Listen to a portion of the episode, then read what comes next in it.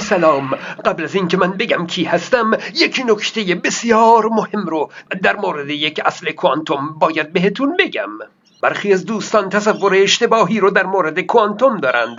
اونها گمان میکنند که ذرات کوانتومی، ذرات ماده، همه به صورت موج هستند، به صورت مادی نیستند. تا وقتی که یک ناظر نگاهی به اونها بندازه، اون وقت بلافاصله اونها از موج به ذره تبدیل میشن. خیر، این تصور غلطه. بلکه ذرات ماده واقعا ذره هستند، مادی هستند، وجود دارند. اما این ذره های مادی رفتاری دوگانه دارند، رفتار موجی و رفتار ذره‌ای دارند. وقتی یک ناظر نگاهشون میکنه و اندازشون رو میگیره، ذره ها رفتار ذره‌ای از خودشون نشون میدن.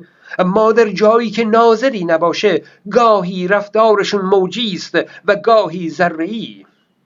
یعنی اینطور نیست که تنها و تنها در حضور ناظر به شکل ذره باشند. خیر، برخی از خدا باوران با همین تصور اشتباه به کمک کوانتوم سعی کردند که خدا را اثبات کنند. گفتند جهان همه موج بوده و محتاج نگاه یک ناظر بوده که تبدیل به ماده بشه. خب ناظر کی بوده؟ خدا. خدا چشم داشته، نگاه کرده و موج به جهان تبدیل شده.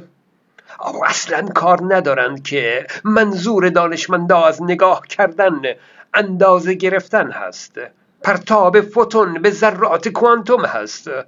هیچ کاری به این کارها ندارند. بعضی‌ها فقط میخوان با هر تقلبی که شده بگن خدا هست. اما واقعیت اینه که ذره کوانتومی برای داشتن رفتار ذره‌ای نیاز به ناظر نداره. گاهی رفتارش ذره‌ای است و گاهی موجی. البته همزمان هر دو رفتار رو نداره. خب هر وقت دانشمندا اومدن اطلاعاتی از ذره‌های کوانتوم کسب کنند، ذره‌ها فوراً رفتار موجی خودشون رو به رفتار ذره‌ای تبدیل کردند.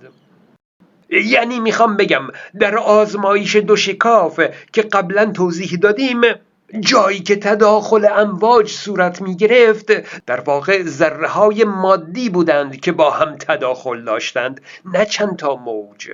و این هم از موارد غیر عقلانی کوانتوم هست که ذره ها تداخل دارند. خب این نکته تموم شد. بریم سر همون آزمایش دوشکاف، اما این بار بدون ناظر، تا به یک پدیده غیر معقول عجیب غریب دیگه اشاره کنیم. آزمایش مهمی که اونها انجام دادن این بود که این بار الکترون ها رو دونه دونه شلیک کردند.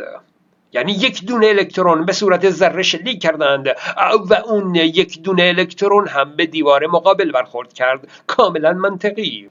بعد وقتی دو شکاف رو در سر راه این شلیک قرار دادند، انتظار داشتند که تداخلی صورت نگیره، یه ذره خودش با خودش که تداخل نداره. اونها دونه دونه یک ذره شلیک می‌کردند و یک ذره به دیوار مقابل برخورد می‌کرد، اما در نهایت نشون می‌داد که باز رفتار تداخل امواج وجود داشته. یعنی اون ذره خودش با خودش تداخل داشته. و این غیر معقولی دیگه در دنیای کوانتوم بود. دقت کنید، تأکید کردم که یک ذره به دیوار مقابل برخورد میکرد، که یه موقع فکر نکنید که یک ذره به دو ذره تبدیل شده و از دو شکاف عبور کرده و تداخل ایجاد کرده. نه، در آخر هم یک ذره بوده، نه دو تا ذره. یعنی همون یک ذره همزمان از هر دو شکاف عبور کرده، یک ذره بوده، در دو مکان ظاهر شده و این یک محال عقلی است که واقعیت داره. حالا فیلسوفا برن جیغ بزنن که محال عقلی ممکن نیست. یکی از توجیهات این داستان همون چند دنیایی های نوع سوم هست. یعنی ذره الکترون وقتی باید از یکی از شکاف ها عبور کنه، چون دو تا انتخاب ممکن بوده، در اینجا دنیا به دو دنیای موازی تبدیل شده. در یکی ذره از شکاف چپ عبور کرده و در دنیای موازی اون ذره از شکاف راست عبور کرده. در این حالت اگرچه دو ذره در دو دنیای موازی متفاوت هستند، اما در سطح کوانتومی بر یکدیگر اثر گذاشتند و با یکدیگر تداخل داشتند. یعنی با این تفسیر میشه اثری از دنیای موازی به دست آورد و اینجوری پی به دنیای موازی برد. او البته این فقط یک تفسیر هست و هنوز اثبات وجود دنیاهای موازی نیست.